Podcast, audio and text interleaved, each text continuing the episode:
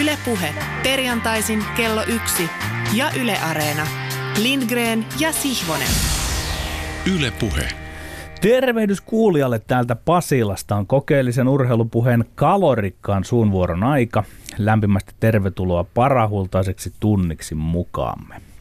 Yhtäältähän täältä on luvassa kuin kiskoilla kulkeva kolmenäytöksinen junamatka, ensimmäisen neljänneksen radiokolumnit, toisen kvartaalin väittelyt ja lopuksi noin kaksi kokonaista neljännestä ajasta haastattelemme vierasta.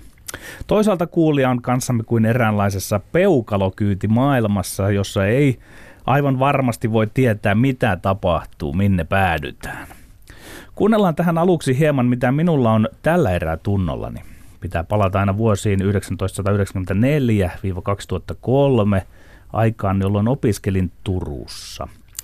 Minulla ei ollut silloin urheilujournalismin suhteen muuta kuin suunnaton varasto hermostuneita eleitä, kun pohdin ja pähkäilin, miten urheilujournalismia voisi uudistaa, kun aikanaan tulee oma vahtivuoroni. Kulosaaren pienestä voittamattomasta kylästä käsin saan aikaan jo jotain, mutta se 2004-2013 urheilulehden periodin mestarin opissa koetteli lähinnä vain lätkäjournalismin aloja ja sisältöjä. Vaan sitten tuli syksy 2014, kun jotkin korkeammat voimat yhyttivät minut ja tuon sopivalla ulkonäöllä aseistetun Tommi Helsinkiläisen yhteen. Se oli oikein hämmästyksen lyömä hetki. Oli aika panna urheilupuetta uuteen uskoon. Pesiskielellä siinä alettiin lyödä takalaitonta ja rikkoa kotipesän rajoja. Kirjailija Filip Rotila on upea lausahdus eräästä romaanihenkilöstään, joka on elostelija oppineiden joukossa, oppinut elostelijoiden joukossa. Ja sehän on se meidän metodemme mukkelis makkelis ollut.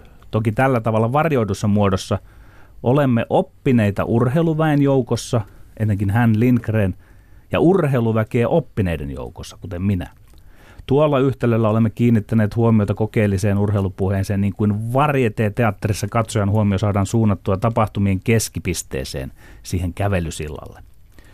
Tässä peukalokyydissämme kuulija on oppinut sallimaan ja luottamaan meille näennäisen vapaan tavan kirjoittaa ja puhua mistä tahansa, mikä aina luottamus säilyttää kuitenkin taiten käännetään koskemaan urheilua.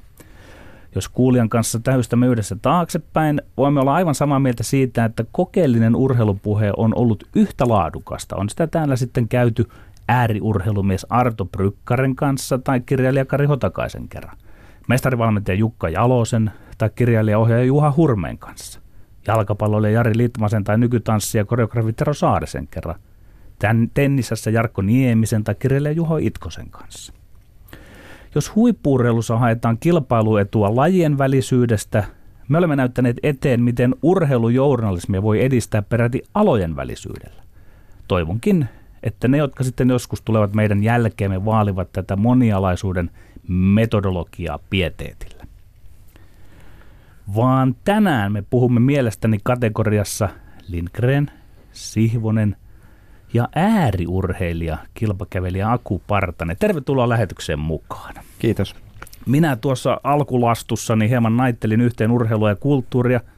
Miten se on ollut sinun kohdallasi? Onko sitä pitänyt elää vain kurinalaisesti sellainen elämä, että tulee huippukilpakävelijäksi? Eli on täytynyt lähinnä kävellä ja urheilla vai onko elämääsi, olet nyt 27-vuotias, mahtunut muuta kuin urheileminen?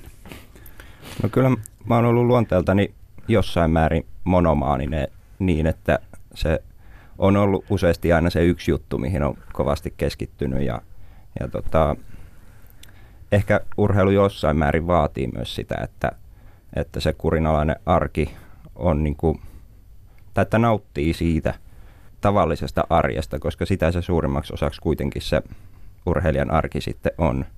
Mutta toki mä koen, että tarvitaan myös muuta siihen rinnalle. Eli mulla se on ollut sitten opiskelu, harrastukset. Mä oon tykännyt aina taiteesta, se on lähtenyt jo kotoa se innostus. On hyvä saada ajatuksia välillä siitä urheilusta pois, jotta sitten virtaa taas riittää siihen itse urheiluun. Kiitos tästä alun vastauksesta. Se oli hyvin vastattu ja mielenkiintoista. Me palaamme sinun ihan kotvasen kuluttua. Ja monomaniaan. Joo. Nyt minä nojaan hieman taaksepäin, katsokaa näin. Olen tässä vielä kotvasen hyvin rentoa poikaa ja nautiskelen hetken kuin oppinut kuulija konsana nautiskelee, sillä radion äärellä on kuulolla. Miten mahtaa tuo kollegani tuossa? Miten hän, minkälainen koirankuje hänellä vuorostaan on suunnitella tunnollaan, kun hän laskettelee meidät kohti ohjelman seuraavaa vaihetta showssa, jossa Me. olemme Lindgren. ja Sihvonen. Tadada. Laskettelee fanfaarilla. Fanfaari tulee välillä, välillä ei. Se on aina herran haltuun, että lähteekö fanfaarifiilikset. Mä mietin tuossa, Petteri, kun sanoit omassa alkujonossasi, että meidät yhytettiin yhteen, sinut yhytettiin yhteen hänen kanssa, jolla on sopiva ulkonäkö. Sopiva ulkonäkö radioon on kyllä.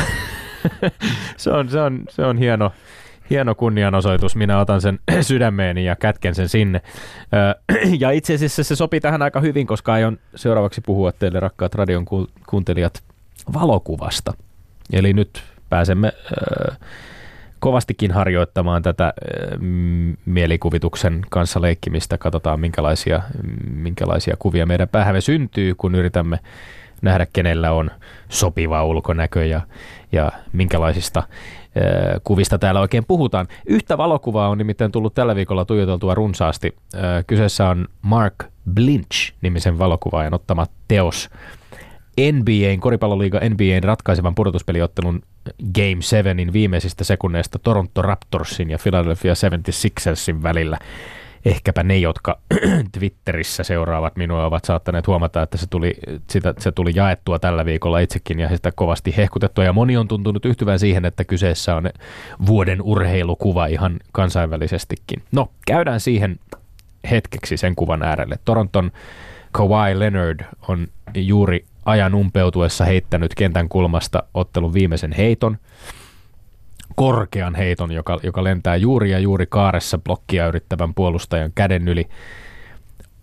Pallo ottaa valtavan pompun koriraudan etuosasta, siis täältä kulmasta katsottuna, eli siitä oikeanpuoleisesta osasta korirautaa. Nousee ilmaan, putaa uudestaan raudan saman osan päälle, pomppaa siitä eteenpäin, osuu juuri ja juuri koriraudan vastakkaiselle vasemmalle puolelle ja tippuu siitä kahden pienen pompun jälkeen lopulta korin. Ja tämä hetki tuntuu kestävän ikuisuuden, kun sitä katsoo videolta. Tämän kaiken tapahtuessa Blinch on sitten antanut kameransa laulaa valokuvaajia ja nykykalustoa kun tietää, niin siellä on todennäköisesti saattanut siinä muutaman sekunnin aikana tallentua aika monta kymmentä kuvaa vähintäänkin tästä hetkestä, mutta tämä yksi, yksi otos, joka, joka nyt sitten on julkisuuteen päätynyt, niin, niin se on aika, aika hurja. Siinä kuvassa pallo on koriraudan päällä, hieman ilmassa, ja runsaat parikymmentä ihmistä, melkein 30 ihmistä, jotka siihen kuvaan on tallentunut, tuijottaa joko palloa tai sitten he tuijottavat kentän yläpuolella roikkuvaa screeniä nähdäkseen, mitä tapahtuu seuraavaksi, mitä tapahtuu seuraavan sekunnin aikana. Ja odotus, odottaminen on harvoin saanut yhtä monet ja monenlaiset kasvot. Näissä kuvissa näkyy häviävän osapuolen Philadelphia 76ersin tähtipelaajat Ben Simmons numerolla 25, joka seisoo kuvan oikeassa alanurkassa, on kentän puolella ja, tuntuu vähän olevan niin kuin jähmettyneenä. Kasvot on täysin ilmeettömät. Ja sitten numero 21 kameronin, kameronilainen Joel Embiid, joka on tiukan ja, ja lähes täydellisen puolustuksensa blokkiyrityksensä jälkeen ajautunut kentän päätyyn sinne melkein fanien syliin, melkein fanien joukkoon. Ja tämän Embiidin elekieli taas tässä kuvassa on jotain ihan muuta kuin Simmonsin. Hän puristaa molempia käsiä nyrkkiin, katsoo suu auki jähmettyneenä pallon suuntaan, melkein vähän kauhistuneen olosena.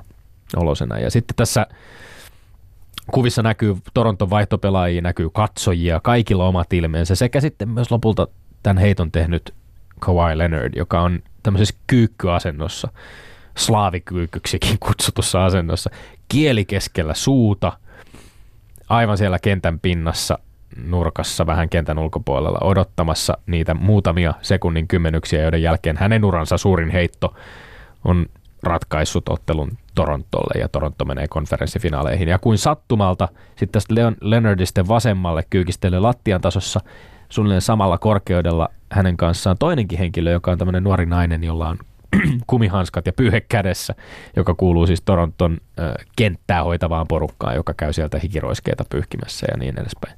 Ja hänenkin katseensa nuoren naisen katsen, molemmat siinä kyykistelevät. Hänenkin katseensa on nauliintunut tähän palloon. Tämä on niin kuin hetki ennen räjähdystä. Hetki ennen pettymyksiä, hetki ennen raivoisaa juhlintaa. Hetki ennen jatkoon pääsyä, jatkosta putoamista. Järjetöntä tunteiden kirjoa, jota on koris, jota on urheilu. Ja harvoin se on taltioitunut yhteen valokuvaan, jossa, jossa niin monen ihmisen kasvot antavat sille hetkelle semmoisen tunnelman, joka tuntuu vähän tällaiselta joltain renessanssimaalaukselta, jossa ihmiset katsovat erilaisin ilmein niin kuin moniin suuntiin ja, ja, ja tota, ihmisyyden kirjo näyttäytyy hienolla tavalla. No, aivan yhtä isoja tunteen purkauksia tai ehkä ihan yhtä tota, jähmettyneitä ilmeitä myöskään ei tässä studiossa nähdä seuraavan kilpailun aikana kuin mitä tällaisten Game 7 ja ratkaisuhenkilöä, mutta sinne päin, sinne päin joka tapauksessa, koska taisteluhan on kiihkeä. Tomi, saanko keskeyttää sen verran Ehdottomasti. kerrankin, että olipa hienosti kuvattu, että minä, vaikka olemme radiossa, niin sain silmiin tuon kuvan nyt tässä kuuntelemalla. Ja sitten täytyy heittää se, että tuo oli kyllä loistava alustus. Ja meillähän on ehdotettu, että näistäkin pitäisi jakaa pisteitä. Niin tällä, kertaa, tällä kertaa sinä olit kyllä nyt No, en tiedä. mielestäni niskan ei, päällä näissä alustuksissa. Ei jaeta pisteitä eikä ainakaan, ainakaan pyydetä Aku Partasta jakamaan niistä pisteitä, mutta tota, mehän olemme tasatilanteessa. Emmekö me ole tilanteessa 19-19?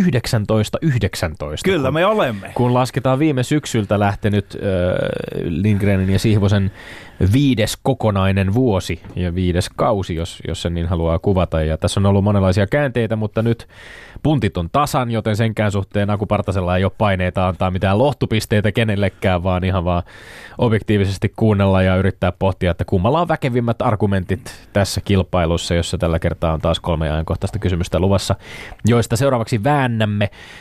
Öm, Taas on sen verran pitkiä pohjustuksia, että otetaan tämmöinen kursorinen läpikäynti. Me puhumme ensimmäiseksi Veikkausliigaseuran Helsingin IFK kaupoista, siirtymisestä kiinalaisomistukseen. Toisessa aiheessa menemme juuri tänne koripalloliiga NBAihin ja, ja turkkilaispelaaja Enes Kanteriin ja hänen ristiriitoihinsa, poliittisiin ristiriitoihin Turkin presidentti Erdoganin kanssa.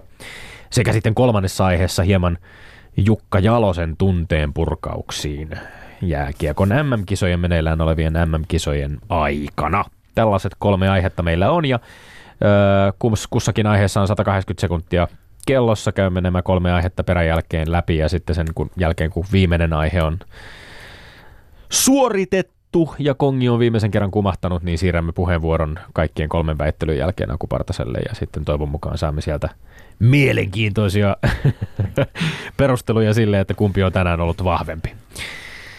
No niin, Petteri, vaikutat valmiilta. Tunnelma on hyvä. Kyllä. Ilmassa on suuren urheiluväittelyjuhlan tuntua, joten lähdetään matkaan. Aihe numero yksi. Veikkausliigaseura Helsingin IFK on osakeenemmistö on myyty ulkomaiselle sijoittajalle Lukas Jin Changille.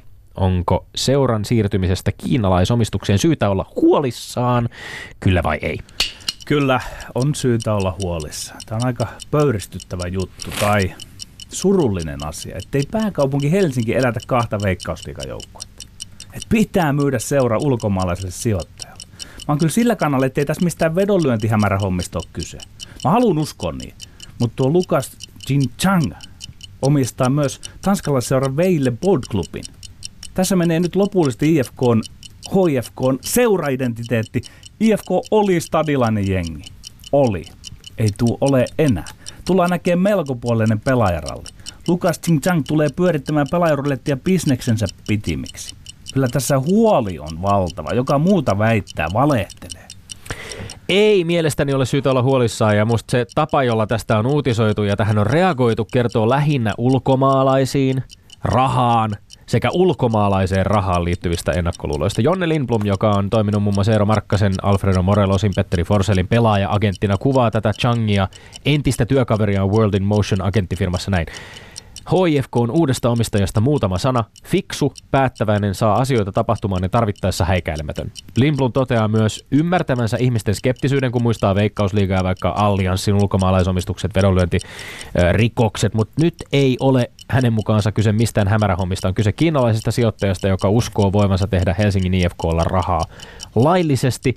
Ja kysynkin, että mikä ongelma tässä on. Ja mä itse asiassa voisin jatkaa siihen vielä yhtymällä siihen, että Petteri, se, jos olin vähän varautunut erilaisen argumentointiin sun kannalta, mutta se, että sä nostit esiin nimenomaan sen, että huoli tässä on siinä, että miksei löydy suomalaista, miksei löydy kotimaista rahaa, kotimaista investointirahaa, vaan pitää turvautua ulkomaalaisiin sijoittajiin. Tämä on ihan aiheellinen. On iloinen siitä, että sä et käynyt tässä nyt tällaiseen, niin kuin, että ulkomaalainen raha tarkoittaisi väistämättä jonkinlaista hämärätoimintaa. Niin, mutta se, sinä nyt, sinä Tommi puhut rahasta ja se, se on niin kuin fanipuolta rahasta. Että, niin se on... sinä, sinua ei huolestuta yhtään se, että nyt se pelaajaralli alkaa, se stadilaisuuden identiteetti häviää. Sitä. Sinä et kunnioita urheilun Helsingin IFKssa ennen tätä veikkausliikakautta on ollut ihan ennen kuulumaton pelaajaralli jo nytkin. Että kyllä, tuskin kyllä. se siitä kauheasti voi enää kiihtyä. Tämä on mun mielestä voin sinänsä kertoa, niin kuin kummallinen voin kertoa, argumentti. että kiihtyy ja nyt on oltu jo siitä kärmeissään, että se pelaajaralli alkoi. Että nyt se tästä kiihtyy. Niin minä olen tämmöisestä niin kuin aidoista urheiluasioista huolissani. Aa. Ja sitten suren tavallaan sitä, että pääkaupunkiseudulta sitä rahaa ei löydy no, siihen. Mistä mutta, se, mutta ei voi sanoa, että tästä ei pitäisi olla huolissaan, niin kuin sinä no, mistä, no, no, mutta mistä se identiteetti muodostuu? Tässä on niin kuin puhuttu muun muassa siitä, että kuinka kannattajat, Stadin kingit on protestoinut kauppaa. Oletko Petteri sitä mieltä, että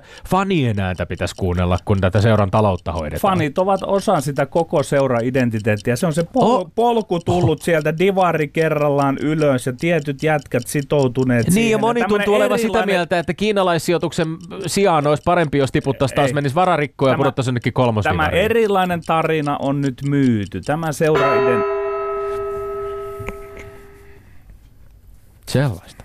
Aihe numero kaksi.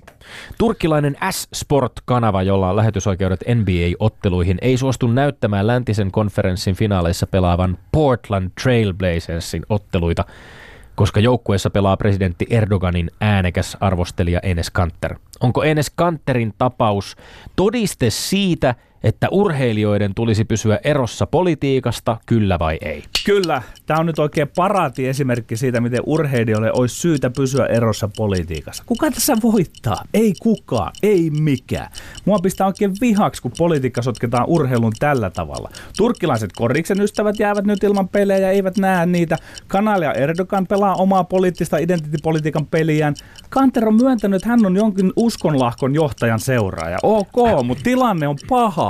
Kaikki häviävät paitsi ehkä Erdogan. Kaikki urheilun puolella häviävät. Kaiken nopeasti Kanter on saanut kuulla yleisöltä buuauksia NBA-peleissä. Hänelle on huudettu, että mene kotiisi Turkkiin. Ai, mutta että sinä voi, on ilkuttu. Urheilijoiden puuttuminen Turkin politiikkaan vain kärjistää Turkin poliittista tilannetta. Ajatelkaa, urheilu kärsii, jos joku kannattaa Erdogania, kuten Mesut Özil, ja urheilu kärsii, jos joku vastustaa Erdogania, kuten Enes Kanter. Ollaan pääsemättömissä. Ei, Enes Kanterin tapaus ei todellakaan ole todiste siitä, että urheilijoiden tulisi vaieta. Kanter on todiste siitä, että maailmassa on edelleen sellaisia hysteerisiä, autoritaarisia vallanpitäjiä, jotka kokee kaiken poliittisen opposition niin mahdottomaksi, että se pitää tukahduttaa keinolla millä hyvänsä. Enes Kanter on korisammattilainen, joka joutuu pelkäämään oman ja sukulaistensa turvallisuuden puolesta vain siksi, että on arvostellut Turkin presidentti. Hänen kotimaassaan sensuroidaan kansanrakastaman lajin TV-lähetyksiä, jotteivät turkkilaiset näkisi terroristiksi ja gulenistiksi syytetyn miehen pelaavan koripalloa. Tämä on järjetöntä ja kaikkien demokratiaa ja sananvapautta rakastavien ihmisten tulisi protestoida tällaista hulluutta, eikä kyyristellä sen edessä ja väittää, että ongelmilta vältyttäisiin, jos urheilija vaan pitäisi turpansa kiinni. To... Tää, ja sanon, loppu, tämän, sanon vielä jatkoksi tästä, että, että siis se, että kuvat esimerkiksi, että Kanter on myöntänyt olevansa uskonlahkon johtajan seura. Tämä itse asiassa, jos nyt lähdetään turkkilaista, että meillä ei ole aikaa tässä siihen, mutta että jos tämä niin Gulenin tilanteen kuvaa näin, niin se on aikamoista yksinkertaistamista, Petteri. Tommi, sinä kuvaat, mitä on tapahtunut, mutta ja ansiokkaasti, mutta sinä et sano, että pitäisikö olla näin, että korisammattilainen joutuu pelkäämään sukulaistensa ja muun puolesta. Urheilu ei ole sen väärti, että sieltä urheilun piiristä ajaudutaan tällaisiin tilanteisiin, jossa pelätään, ollaan huolissaan jopa sukulaisten puolesta. Mutta sinulle se on ilmeisen ok. Mun mielestä ei, tämä tapaus ei osoita, että urheilijoiden ei tulisi olla poliittisesti aktiivisia. Se osoittaa, että demokratia, mielipiteenvapaus, vapaa tiedonvälitys on valtavan uhan kohteena monissa maissa. Ja tällaisissa tapauksissa korisseurojen, liigojen kaltaiset isot firmat on yksinkertaisen kysymyksen edessä. Puolustaako he rohkeaa urheilijaa, asettuvatko he ihmisoikeuksien vapauden puolelle vai nöyrtyvätkö niitä häikäilemättä pol- polkevien johtajien edessä, mitä sä teet, Petteri, täällä myöskin. Tommi, minä pyydän... Sinä olet kyyryssä täällä ihmisoikeuksia halveksuvan autoritaarisen johtajan edessä. Minä olen urheilumies henkenä veren. Minä Tommi kysyn sinulta, hyvä Tommi nyt, Tää kuka mi- tässä voittaa? Kuka, kuka hyötyy yhtään mitään? Muuttuuko politiikka? Ei, Kaikki, ei. jotka asettuvat tällaista hulluutta vastaan. Ai, niin kuin,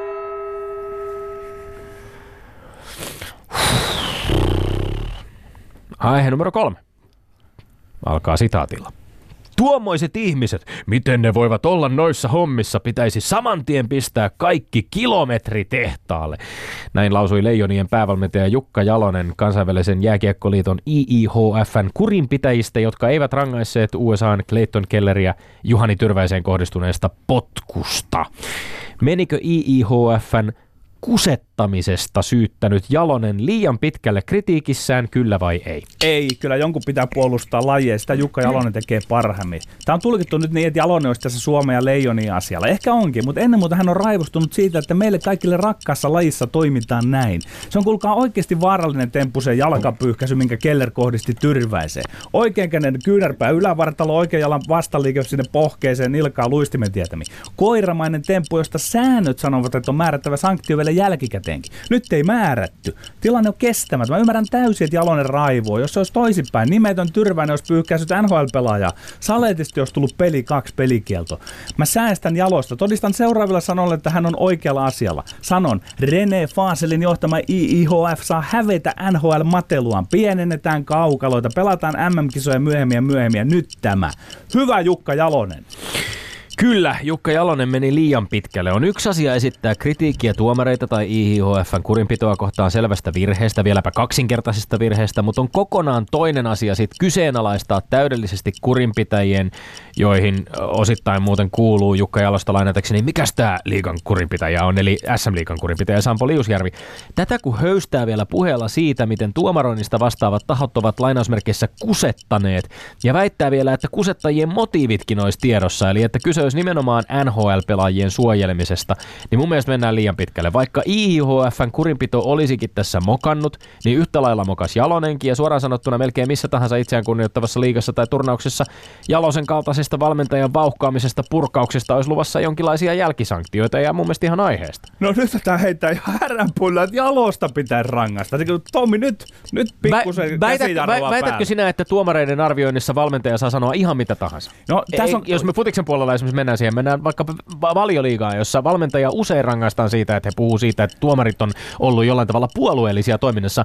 Äh, Jukka Jalonenhan nimenomaan tässä käy niin kuin syyttämään tuomareita ja koko kurinpitoa puolueellisuudesta, että NHL-pelaaja äh, statuksen takia Keller ei saanut rangaistusta. Jalosen logiikka on ainakin siinä varsinaisessa kysymyksessä niin aukoten. ja Hän käyttää nyt rapsakkaa kieltä ja se tuntuu sinua tuommoisena pikkusen kukkahattusetänä tässä nyt niin kuin korpea. Mutta jos Jalonen olisi argumentoinut ikään kuin vähän viileämmin, niin sinulle tämä menisi sillä lailla läpi. Mutta tämä tunne alleviivaa sitä, että huomio on maksimaalinen, on tapahtunut virhe ja IIHF on kuoressaan siellä. Mielestäni Jalonen antoi vähän sellaisen kuvan, että jatkoaikatappio USAta vastaan meni jopa vähän liikaakin hänellä ihon alle. Tämä jalkapyyhkäisy on ehdottomasti se on törkeä temppu. No nyt Mut sinä lähdit spekuloimaan. Törkeitä temppuja sattuu ja joskus ne jää rankaisematta. Kuka täällä studiossa viikosta toiseen on puoltanut sitä, että inhimillisiä virheitä, ne kuuluvat urheiluun? Eikö inhimilliset virheet kuulu enää urheiluun, Se Petteri? oli hieno homma, että sattui tämä inhimillinen virhe, mutta siitä voidaan nyt spekuloida sitten jälkikäteen. Totta kai, ja siitä pitää niinku puhua, että menikö tämä sääntöjen mukaan, mutta se on Ei selvä. tietenkään Ei vir- mennyt. Se on virhe- selvää kaikille, että ei mennyt. Niin, ja siitäkö ei saa sitten valmentaja ikään kuin pitää puo...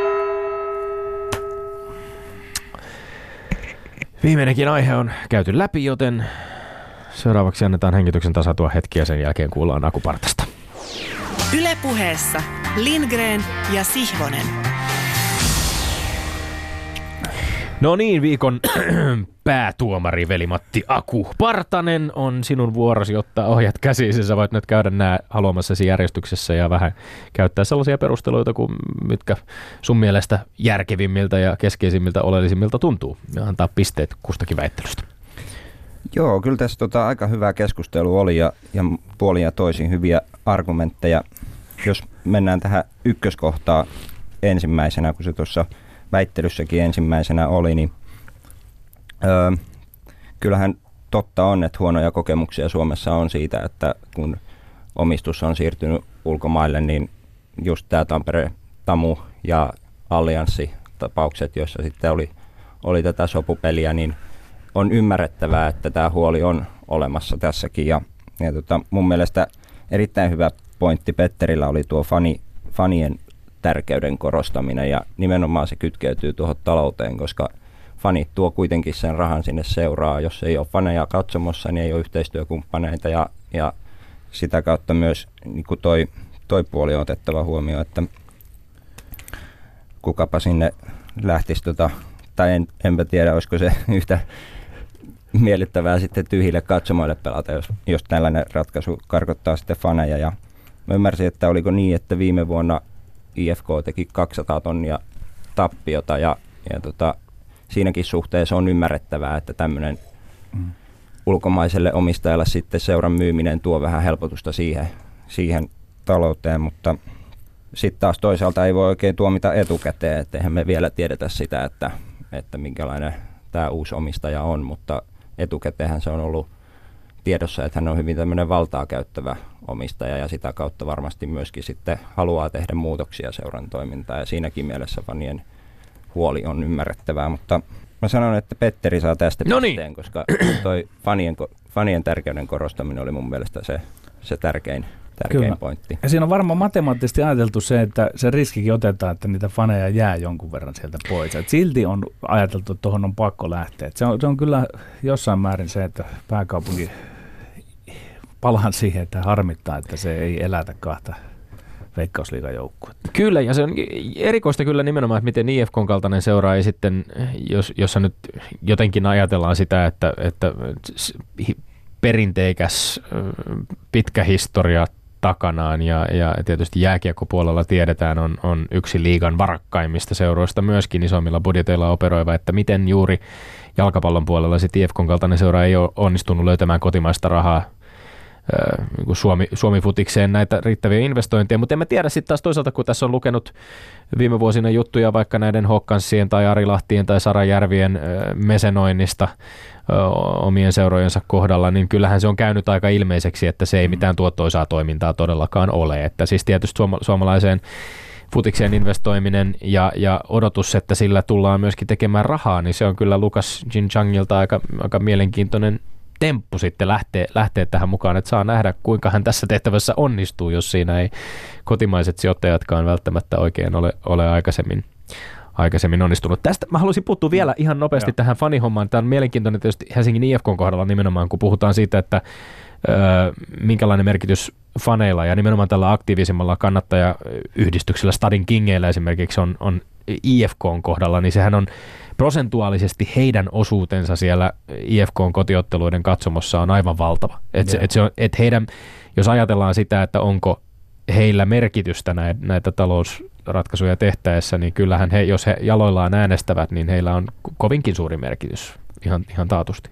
Ja sitä mä vaan arvelinkin, että sitten kuitenkaan ei niin suuri, että sitten kannatti lähteä tuohon. Et sen kerran, kun minäkin fanit nostin esiin, jotenkin mä olen mieltänyt tämän Futis IFK on semmoiseksi, että siellä iso osa sitä kokonaisuutta on tämä kannattajajoukko, joka on kulkenut melkoisen matkan seuran kanssa. Kyllä. Aladivarreista on liikaa tai veikkausliikaan pudonnut, takaisin noussut ja niin edelleen. Mm pelaaja-agentti Jonne Lindblom, johon viittasin, niin totesi aika hyvin tuolta Twitterin puolella, että valitetaan, kun Suomi-futiksessa ei ole rahaa, valitetaan, kun joku tuo rahaa Suomi-futikseen. Että, että tässä niin puun välissä ehkä, mutta, mutta tämä meni siis Petterin ensimmäinen väittelyaihe ja sitten siirrytäänkö seuraavassa seuraavaan kronologisesti kakkoseen. Joo, mennään kronologisesti, eli toi toinen. Urheilun ja politiikan suhteesta, josta ollaan täällä aika paljon puhuttu aikaisemminkin. Joo, tämä oli ehkä näistä kolmesta kaikkein hankalin, koska koen, että toisaalta urheilijoiden olisi hyvä ottaa kantaa ja sitä jopa toivotaan ja joskus jopa vaaditaankin, mutta sitten taas toisaalta varsinkin politiikka on monelle urheilijalle sitten taas semmoinen kenttä, joka ei ole niin tuttu ja siinä suhteessa sitten tulee herää se kysymys, että onko sitten välttämättä kuitenkaan se urheilija oikein henkilö ottamaan siihen kantaa. Mutta tämä kertoo mun mielestä kuitenkin siitä, miten tärkeä osa urheilu on tätä yhteiskunnallista kenttää, että että sillä on oikeasti merkitystä, mitä urheilijat sanoo. Ja, ja urheilijat on sillä tavalla vaikuttajia, että, että sillä on merkitystä, mitä urheilija sanoo, se vaikuttaa nuoriin, nuorten mielipiteisiin, se urheilija saa useasti äänensä aika hyvin kuulumaan, joten siinä suhteessa urheilijan kannanotot on toivottujakin, koska, koska useasti kun urheilija johonkin vaikeaan asiaan ottaa kantaa, niin se kyllä sitten menee aika hyvin mediassa myöskin läpi. Mutta Petterillä oli hyvä pointti, että kuka tästä nyt sitten hyötyy, kuka kärsii, niin se on ihan selvää, että tavallinen tavan kansalainen, joka sitä koripalloa sieltä haluaisi katsoa, niin sehän tästä kärsii, mutta sitten on taas vaikea sanoa, että no kuka tästä hyötyy ja keskustelua, keskustelua aina toivottavaa, mutta johtaako se keskustelu sitten aina niihin toimenpiteisiin, että eteneekö se asia riittävästi, se on yksi peruskysymys. Ja Tommilla taas oli hyvä pointti, että on, on kyllä erittäin huolestuttavaa, jos mielipiteitä ja, ja tota kannanottoja tällä tavalla rajoitetaan ja pyritään niin kuin vaientamaan, niin, niin siinä suhteessa mä kyllä annan tästä Tommille pisteen. No niin, tilanne tasoittuu. Mä, eh, Petteri, jatkokysymyksenä tähän, että et, et kun mietitään sitä, että kuka tavallaan nämä tilanteet politisoi, niin eikö nimenomaan presidentti Erdogan ole se, joka, että et, et, hän on se, joka kokee uhkaksi poliittisen opposition arvostelijat, tulevat ne sitten urheilun parista tai jostain muualta, ja, ja, ja toisaalta politisoi myöskin sitten nämä niin kuin osakseen saamansa sympatiat. Sä oot nostanut esiin tässä Mesut Öziliä ja on muitakin, ja saksalais-turkkilainen futaaja ja on tietysti niin kuin muitakin, muitakin jalkapalloilijoita, joilla on esimerkiksi sympatiot häntä kohtaan tai voidaan ottaa lätkän puolelta vaikka Ovechkinia, joka on ilmassut selkeitä sympatioitaan Putinia kohtaan. Kyllähän nämä vallanpitäjät ovat enemmänkin ne, jotka nämä, nämä urheilijoiden sympatiat tai opposition politisoivat. Se on, se on juuri näin ja Aku Partasella oli loistava analyysi siitä, että miksi se käy niin, koska poliitikot ovat huomanneet sen valtavan merkityksen, mikä urheilulla on yhteiskunnassa ja sitten sen huomion tässä. Että, ja sitten mä ajattelen jopa vielä niin, että tämä ei ole Tapio Pajusen politiikkaradio, nyt tämä sinne, mutta että edes Erdoganille – ei ole pahasta se, että hän joutuu ikään kuin arvostelun kohteeksi, vaan hän saa sitten torjuttuaan sen, niin saa niin kuin kasvatettua sitä omien kannattajien, että täällä on paha maailma hyökkäämässä häntä vastaan ja niin edelleen. Mutta Aku Partasen analyysi oli ihan loistava. Kyllä, että... kyllä. ja, ja tämä on aika, aika hurja, minkälaisia, tämä, minkälaisia kierroksia tämä Kanterin tilanne esimerkiksi tulee vielä saamaan. Nyt ö, oli uutisoitu tällä viikolla muun muassa, että ö, Yhdysvalloista on, on tota, oliko joku senaattori, joka oli lähettänyt jo etukäteen viestiä Kanadan pääministeri Justin Trudeaulle ja, ja tota, siltä varalta, että, että tota Portland sattuisi pelaamaan Torontoa vastaan NBAn finaaleissa. No en usko, että tämä tulee tapahtumaan itse asiassa, koska Golden State Warriors sinne finaaleihin menee, mutta, mutta siis tota varautumaan siihen, että, että kanterin turvallisuus on ta- taattava, eli poli- poliitikotkin joutuvat käymään ja liiga joutuu, NBA-liiga joutuu aivan selkeästi ja seurat joutuvat jollain tavalla niin kuin ottamaan kantaa tähän tilanteeseen, että miten, miten toimitaan tilanteessa, jossa jossa siis koripalloilijan jopa sukulaisia tai hänen omaa turvallisuuttaan, niin kuin on, että oma turvallisuutensa on uhattuna sen takia, että minkälaisia mielipiteitä hän on ilmassut. Kyllä. Ja lyhyesti Aku Partanen, jos kysyn sinulta, että tuota, meillä on vähän vaihdellut täällä urheilijoiden mielipiteet siitä, että kannatko sinä murhetta siitä, että minne sinä lähdet urheilemaan? Minne ne kisat on viety näin vai, vai irtisanotko sinä siitä, että sinä olet urheilija, menet vain ja urheilet? Se on silleen vähän kaksipiippunen juttu, koska mä en ole itse päättänyt sitä, että missä ne kisat pidetään. Ja sitten kuitenkin urheilijoilta vaaditaan niin kuin kannanottoa siihen, että, että meidän pitäisi niin kuin perustella muiden mm. tekemiä mm. päätöksiä. Niin se on, mm. se on siis se hankala kysymys. Ja, ja kyllä mä sitten niin kuin kannan myöskin huolta siitä, että, että mitkä on esimerkiksi ihmisoikeusasiat ja, ja miten ne toteutuu kussakin maassa. Toki se on ihan varmasti kaikille kansalaisille yhteinen huoli – mutta sitten taas se on, se, on, se on tosi hankala kysymys, koska se on just niin kuin kaksipiippunen juttu. Ja se on varmasti mielessä. Syksyllä on Dohan äh, Katarissa äh, MM-kisat edessä, eli, eli siinäkin mielessä varmasti ollut sellainen ajatuksia herättävä aihe kyllä, kun on, on Katarista puhuttu futiksen puolella aika paljon. Joo, kyllä. kyllä. Ja, ja se on itse asiassa nyt ollut, ollut, ollut sit just jalkapallon ja yleisurheilun tämä tota, ongelma, tai kysymys on ollut aika suuri. Kyllä. No mutta mennään nopeasti vielä viimeinen aihe läpi, että heitä puhua vähän kilpakävelystäkin sen jälkeen, Joo. mutta tota, Jukka Jalosesta puhuttiin vielä viimeisessä vettelyssä. Joo, mä itse asiassa eilen illalla katoin urheiluruutuun ja siinä tota, samalla kanapastaa syödessä, niin katse harhaili välillä lautasella ja välillä telkkarissa, niin en, en tätä tilannetta niin hyvin huomannut tai, tai osaa ottaa kantaa siihen, että et, et millainen se potku oli, mutta mä luotan tässä Petterin asiantuntemukseen siitä, että, että se oli rumatemppu ja tota, Allekirjoitan tämän, se oli erittäin Kyllä. ruma temppu. Kyllä, mutta väittelyn kohteenahan nyt oli tämä Jalosen, Jalosen tunteen purkaus ja mun mielestä se on ymmärrettävää tässä niin kuin tuhansien intohimojen ja tunteiden toimintakentässä, missä ollaan urheilussa, että reagoidaan tunteella, mutta sitten taas toisaalta eh, ehkä Jalonenkin, jos olisi saanut vähän enemmän aikaa tätä asiaa miettiä, niin se reaktio olisi voinut olla toisenlainen, mutta koska ihmisiä ollaan ja on tämä inhimillinen ominaisuus meissä kaikissa, niin mä annan tästä Petterille. Ai, kyllä se sinne meni. Kiri on tuottanut tulosta ja nyt mentiin jo ohikin. Niinkö Mutta siinä ei- kävi? Niin, niinkö siinä kävi? Minä olin Kyllä se näin. viisi vai kuusi jo takamatkalla Joo, jossain Aika kohtaa. pitkällä takamatkalla. Onneksi meillä on viisi vai kuusi lähetystä vielä tässä edessäkin päin tai jotain sitä luokkaa. Ja Paineet siirtyi vissiin tälle puolelle pöytään nyt, että Pikkuhiljaa. osaako sitä johtoasemassa väitellä? pikkuhiljaa, pikkuhiljaa. Se on outoa minulle. Se on outoa. Ja tänään otit jännän taktiikan tässä ensimmäisessä väittelyssä. Huomasin, huomasin kyllä, miten niin kuin tempo oli hidastettu aivan totaalisesti. Se olikin mielenkiintoinen. Menikö esitys täydestä? Se on, se on hienoa, että tätä te, tempon vaihtelu, tempon vaihtelu, tästähän on urheilussakin usein kyse, Kyllä. että kun tempoa vaihdellaan, niin saattaa sitten mennä vähän vastustajapuihin ja hämilleen siitä, että miten tässä nyt näin pääsi käymään. Mutta tilanne on siis 2019 ja ensi viikolla jatketaan taas uusien aiheiden parissa. Ylepuheessa Lindgren ja Sihvonen. No niin, Aku Partanen, kaiken alku. Tiukka lajivalinta. Kaikista maailman urheilulaista menit ja valitsit sitten ei sieltä todellakaan helpoimmasta päästä. Miten sinusta tuli kilpakävelijä? Mistä innostui se suuntautuminen juuri tähän lajiin?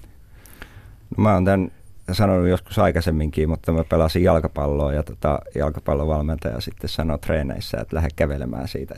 Ja Kuinka totta tämä on?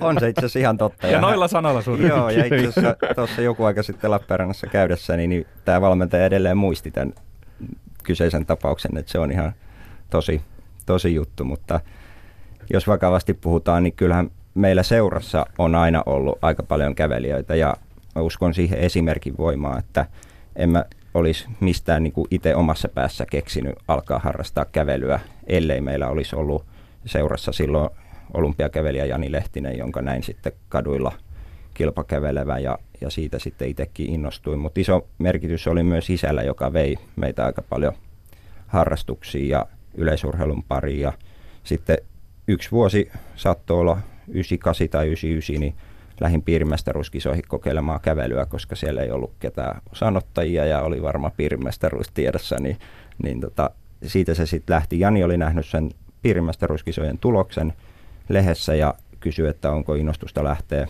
kokeilemaan kävelyä sitten laajemmin. Minkä ikäinen olitkaan siinä kohtaa? Oltaisiko oltu sitten, no 91 mä oon syntynyt, eli, Mm. eli siinä Joo, kuitenkin aika nuori. Aika nuori. Joo. Mutta sanotaan, että sitten ö, se oli ensimmäiset vuodet sitä, että mä kävin vain kerran vuodessa niissä piirimestaruuskisoissa kilpailemassa, et en harjoitellut ollenkaan. Et sit sanotaan, että 2007 se tuli sillä, siinä mielessä vakavamielisemmäksi, että sitten aloin niinku harrastaa ohjelmallisesti. Lappeenrannan urheilumiehet on siis seura, josta, josta mainittiinkin, joka on sinun seurasi. Tässä ohjelmassa noin vuosi sitten oli Valentin Kononen sinun valmentajasi vieraana ja tietysti legendaarinen suomalainen kaikkien näköjen menestyksekkäin kilpakävelijä.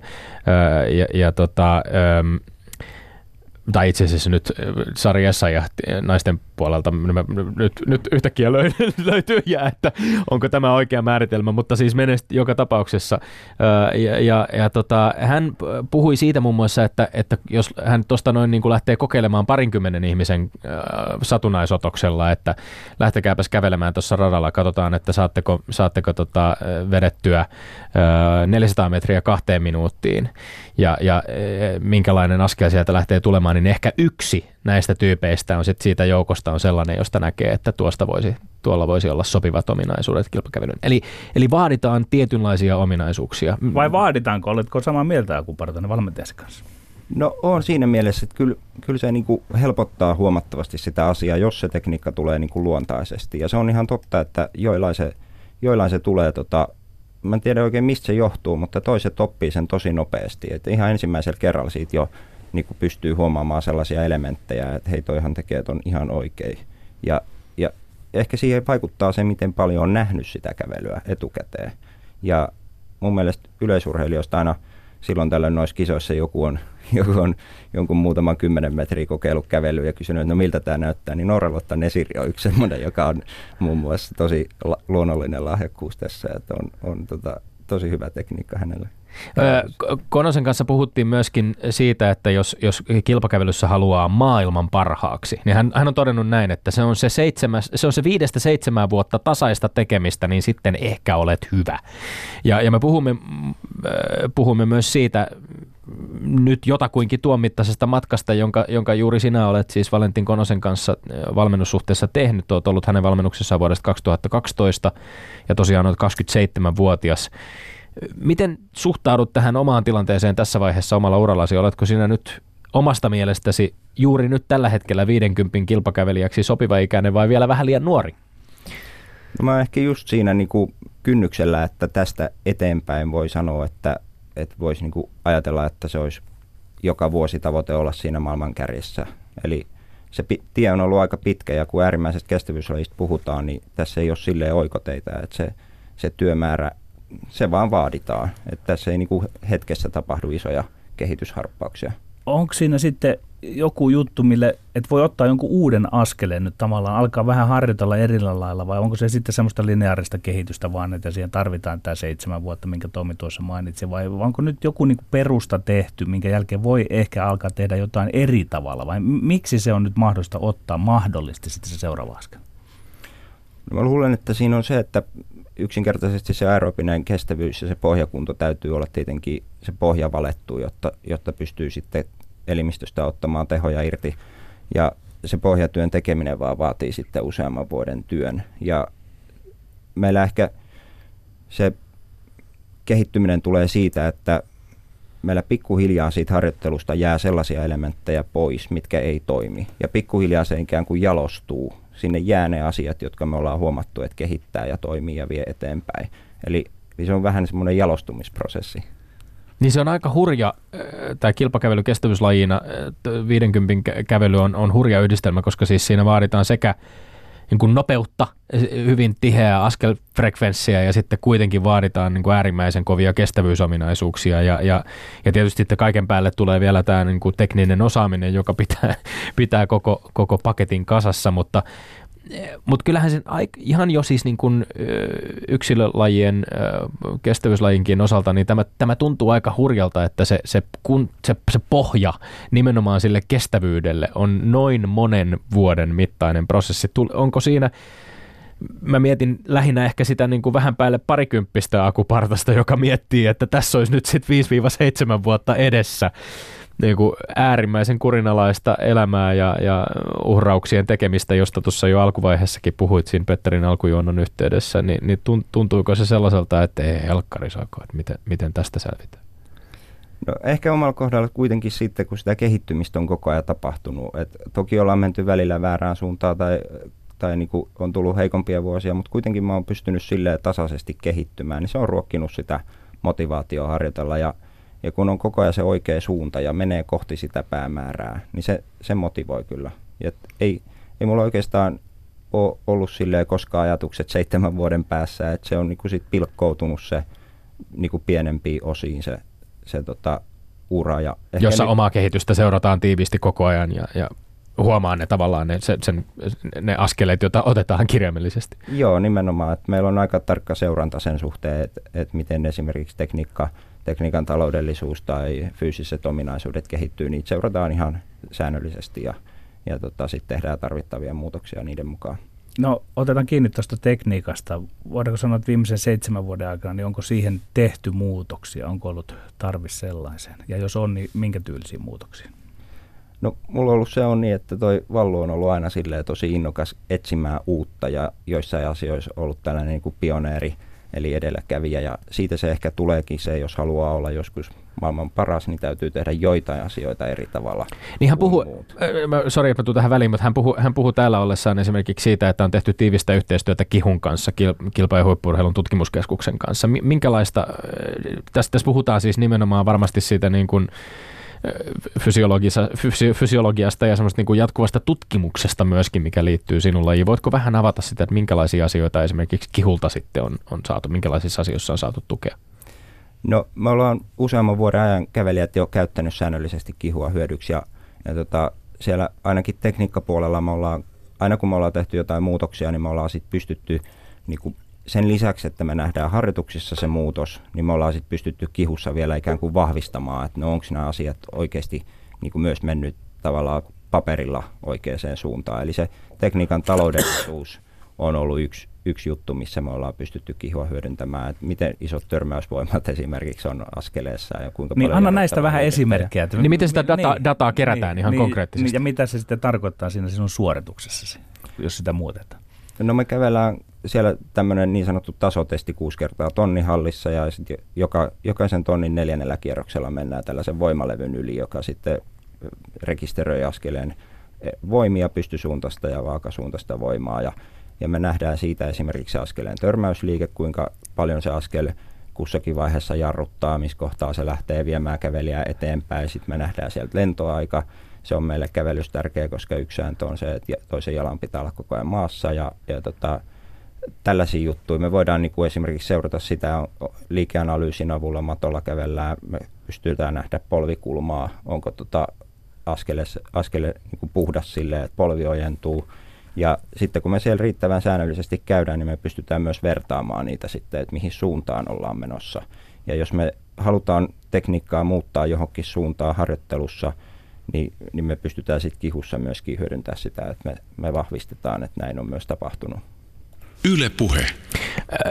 Tekee mieli kysyä myöskin tästä äärimmäisen raastavan lajin henkisestä puolesta. Ja, ja jos nyt olen oikein tulkinut useimpien tätä lajia hyvin läheisesti tuntevien puheita, niin 50 kilometrin kävelyssä ää, viimeiset 10 kilometriä tai ehkä viimeinen tunti, vähän miten se nyt sitten määritelläänkään, niin se on sellaista tulenpalavaa helvettiä, eli kaiken, kaikin puolin varsin epämiellyttävä selviytymiskokemus. Pystytkö sinä Aku Partanen lainkaan avaamaan meille maallikoille sitä, mil, miten tuollaisesta kilpailukokemuksesta ei pelkästään pysty, vaan myös haluaa selvitä kerta toisensa jälkeen maaliin asti? No se on, se on sellainen jännä matka, että sehän tuntuu aika pitkälle silleen niin kuin hyvältä, koska se matka on aika pitkä, niin ei, ei se voikaan niin kuin heti alkumatkasta tuntuu vaikealta. Et siinä pitäisi niin kuin pystyä malttamaan, koska tietää, miten, miten haastavat kilometrit on sieltä 35 kilometristä eteenpäin. Niin malttaa pitää sitä kävelyä mahdollisimman rentona, taloudellisena, sinne sanotaan niin kuin 30 kilometriä asti. Se on sellaista kruisailua, se on kruisailuvaihe. Ja, ja sen jälkeen alkaa ne vaikeat kilometrit. Ja mun, jotenkin se ajatusmalli on ollut semmoinen, mikä on niin ollut lohdullista, niin ajatella niin, että kyllä siellä muillakin tuntuu pahalta, että se ole pelkästään minä, että ei siellä muut kruisaile 45 kilometrin kohdalla millään tuoreilla, tuoreilla jaloilla, niin kuin, että ei se, se, se vaan kuuluu siihen ja kun hyväksyy sen, että nyt kuuluukin tuntua pahalta, että nyt se on sallittua, nyt, nyt tässä on se vaihe käynnissä, että nyt – nyt se kuuluu tuntua pahalta, että tämä ei ole mitenkään epänormaalia, niin se on jotenkin lohdullinen. Ja arvokisoissa on piirtynyt varmasti monille mieleen, että kun mennään, on ainoa laji, jossa kilpaillaan tuonne niin kuin lähemmäs neljää tuntia putkeen ja, ja sellaisia hortoilevia ihmisraunioita sitten siinä loppumatkasta, jotka jotkut jäävät tien varteen, jotkut selviytyvät ö, loppuun asti. Kuvaan nyt sitten sitä tilannetta, että jos itse sinullakin on urasi varrella ollut keskeytykseen päättyneitä kilpailuja. Esimerkiksi Berliinin EM-kisoissa viime, viime kesänä päättyi keskeytykseen. Niin mi- millainen ratkaisuprosessi ihan siinä hetkellä on sitten se, että nyt keskeytän tämän kisan? No siinähän kamppaillaan sen tavallaan mukavuuden halun kanssa, koska, koska tota, jokin ääni päässä sanoo, että lopeta nyt hullu toi touhu, mutta sitten kuitenkin sitä tunnetta vastaan koko ajan pitää kamppailla ja saada se tunne niin kuin pois sieltä päästä. Et, et, tota, mulla auttaa se, kun mä mietin sitä valtavaa työmäärää, joka on tehty ennen sitä kisaa. Ja jos me nyt luovuttaisin, niin se olisi hukkaan heitetty se työmäärä. Ja kun palaa niissä ajatuksissa sinne harjoituskentille, harjoitusmaastoihin ja miettii, että mä oon tehnyt tätä varten niin, niin pitkän työn, että nyt luovuttaminen tässä kohtaa niin olisi todella tyhmää. Niin se mulla niin kuin motivoi siellä vaikeilla hetkillä. Ja jos miettii tota keskeyttämisprosessia nyt esimerkiksi Berliinissä, niin se oikeastaan, missä kohtaa se niin kuin valtasi niin kuin täydellisesti mielen, että mä keskeytin ja päätin tehdä sen ratkaisun, että että et hyppäsin sivuun, niin oli oikeastaan se, että mä tajusin, että mä en tuu. Eli, eli mä olin no yksinkertaisesti niin huonovointinen ja huonossa kunnossa siinä kohtaa, että mä tajusin, että mä en tänään tuu maaliin. Ja sitten sit se niinku siihen päättyi. Ja se, se on monesti, se, se ei ole mikään helppo paikka. Joskus urheilija vedetään radalta, valmentaja tai lääkäri sanoo, että, että nyt loppu. Ja tota, että se ei ole aina välttämättä oma päätös. Jos mietin urheilulaja, missä urheillaan harvakseltaan joku raskaansarjan nyrkkeily, mutta 50 kilometriä kilpakävelyä ei voi suorittaa kovin monta kertaa vuodessa, niin tuota, minkälaisessa tilassa ihminen on sen suorituksen jälkeen? Miten siitä lähdetään palautumaan? Onko, onko esimerkiksi ensimmäinen viikko, niin, että onko sitä ihan mahdottomissa fyysisissä tunnelmissa? Sitä on tutkittu itse asiassa huippumaratonareilla, että ne, niillä oli kolme tällaista tota, ryhmää, joista yksi ryhmä alkoi heti suorituksen jälkeen harjoittelemaan normaalisti, yksi lepäsi täydellisesti, ei tehnyt mitään, ja yksi, aloitti yksi ryhmä aloitti tämmöisellä kevyellä verryttelyllä ja semmoisella pienellä liikkeellä. Ja yllätys, niin parhaiten palautui se ryhmä, joka ei tehnyt yhtään mitään. Eli 50 suorituksen jälkeen useasti semmoinen mm, särky jaloissa kuuluu asiaan, ja se on ehkä enemmän semmoista hermoston, hermostollista särkyä, että se on semmoista luonteeltaan, no luonteeltaan semmoista hermosärkyä, mitä niissä jaloissa on, ja ja silloin ei kyllä yleensä kannata tehdä mitään niin kuin kovaa. Et se on ehkä sitten just sitä enemmän, että ulkoilee sen ensimmäisen viikon vähän ja käyttää koiraa ulkona ja pyrkii niin kuin syömään ja juomaan terveellisesti ja hyvin. Se, se yleensä auttaa siinä palautumisprosessissa. Mutta sanotaan, että sitten toisen viikon jälkeen siellä kolmannella viikolla sitten alkaa jo niin kuin vähän tunteen jaloissa semmoista potkua, että, että sitä ennen ei, ei ole oikein sellaista, niin kuin, jaloissa ei vaan ole virtaa. Että välttämättä syke ei ole niin kuin, reagoisi siihen, mutta sitten taas sen lihas väsymyksen huomaa siinä, että ei ole niinku sellaista voimaa, että pystyisi tekemään mitään tehollista. Liittyykö pelkoja siihen, kun on edessä tämmöinen 50 kilometriä, koska kun siinä mennään niin äärimmille joutuu viemään itsensä, vai onko harjoittelu karaissut siihen ja sitten tekee mieli lähteä sitä kautta avaamaan tätä, että kuinka usein harjoittelussa ollaan lähelläkään niitä kipu- ja tuskatiloja, mihin sitten siinä itse kisasuorituksessa ajaudutaan? Öö, ei olla kyllä harjoittelussa, sanoisin, että ei, ei, ei, lähe, ei lähelläkään. Okay. Et, et sitä ei vaan pysty harjoittelemaan sen takia, että siitä palautuminen veisi niin paljon aikaa, että se ei olisi kokonaisuuden kannalta enää järkevää.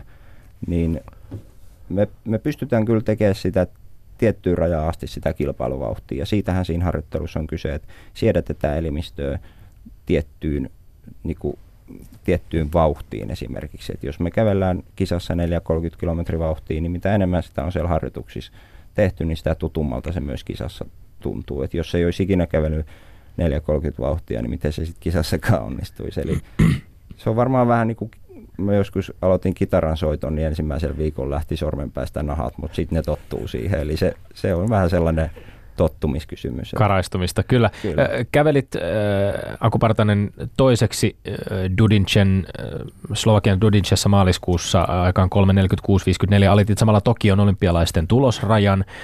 Öö, viime keväänä samassa kilpailussa teit oman ennätyksessä kaikkien aikojen kolmanneksi kovimman suomalaisajan tällä matkalla 3.44.43, eli aika samansuuntaista, pikkasen nopeammin meni viime kaudella, mutta sanoit, että oli hyvä perussuoritus tämä, tämä suoritus, ja nyt on sitten edessä tulevana sunnuntaina jo 19.5. Liettuassa vaihteeksi 20 kilometrin kisa kävelyn Euroopan kapissa. Öö, kerro vähän siitä, että missä olet juuri nyt tällä hetkellä oman öö, valmistautumisen osalta, valmistautumisesi osalta, jos ajatellaan tämän kauden tavoitteita, esimerkiksi just niitä Dohan MM-kisoja, jotka poikkeuksellisesti on aika myöhään tällä kertaa silloin siellä syys-lokakuun taitteessa vasta. Joo, jos miettii tota maaliskuun lopulla ollutta kisaa, niin mehän otettiin se vähän niin kuin harjoituksen kannalta sen vuoksi, että, että jos me oltaisiin siihen enemmän satsattu ja enemmän kuntopikkiin nostettu siihen kisaan, niin sitten olisi ollut aika ki- pitkä kilpailukausi tuosta maaliskuun lopulta sinne syys-lokakuun vaihteeseen Dohaan. Et, et silleen me, me tehtiin se vähän niin kuin harjoituskauden keskellä. Ja isossa kuvassa oli tärkeää just se, että sai ehjän onnistuneen suorituksen ja nämä tulosrajat täytettyä. Ja, ja tota, kokonaisuuden kannalta tilanne on hyvä, ei ole mitään syytä kiirehtiä tai tehdä mitään isoja muutoksia siihen alkuperäiseen suunnitelmaan, mikä on laadittu. Et ihan hyvällä mallilla ollaan tällä hetkellä. Kiinnitin huomiota, käytit sanaa me. Onko kyse tiimiurheilusta missä määrin? Että nyt on puhuttu sinusta ja Valentin Konosesta, mutta onko muuta tiimiä ympärillä ja oletko sinä siinä kuuluisessa keskiössä, mihin urheilija on nyt suomalaisessa urheilupuheessa nostettu? Ja niin, tähän ehkä jatkoksi vielä siis kävelymaajoukkuetta, nimenomaan Valentin Kononenkin täällä ollessaan korosti, että siinä on ollut paljon hyötyjä. Joo, siinä on sellaista yhteisöllisyyttä meillä ja, ja iso kiitos siitä tietenkin Vallulle, että se on koonnut urheilijan ympärille sellaisen tukiverkoston, joka, jossa on niin kuin hyvä turvallinen olo tehdä töitä ja pystyy luottamaan kaikki ympärillä oleviin ihmisiin, mutta sitten myöskin meidän maajoukkueen päävalmentaja Jani Lehtinen, joka on koonnut tämän, joka organisoi tätä maajoukkuetoimintaa, niin se on kyllä erittäin ansiokkaasti hoidettu. Et mulla on tällä hetkellä urheilijana voin sanoa, että on kaikki kaikki tota edellytykset sille, että pystyy kehittymään tässä ympäristössä. No me ollaan puhuttu tässä siitä, että miten vaikeaa on, on tai, tai miten harvakseltaan tätä 50 kilometrin kilpakävelyä on, on har, harjoitettava. Niitä kilpailuja ei, ei tosiaan tule ihan niin kuin muutamia vuoteen, mutta kansainvälinen yleisurheiluliitto IAAF on nyt esittänyt, että vuodesta 2021 eteenpäin arvokisossa käveltäisiin 50 kilometrin sijasta 30 kilometriä, eli tämä sinun lajisi kä- tai kävelyn kuninkuusmatka poistuisi kokonaan arvokisojen ohjelmasta.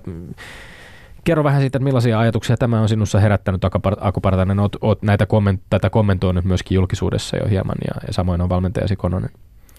Ensireaktio siihen oli se, että tosi haikea se, että 50 poistuu, koska koska tota, jos vertaa 50 ja 30, niin siitä häviää just tämä elementti, se viimeinen 15 kilometriä tai 20 kilometriä, jossa tota, yleensä tapahtuu niitä isoja muutoksia. Et sit siellä niinku huomataan, että jos joku on lähtenyt liian kovaa, joku voi viimeisellä kympillä vielä useamman minuutin romahtaa, joku, joka on jakanut voimansa paremmin, voi vielä nousta. Eli se on ollut se 50 suola, että se jännitys säilyy sinne viimeisille kilometreille asti, koska isot muutokset on tapahtunut siellä.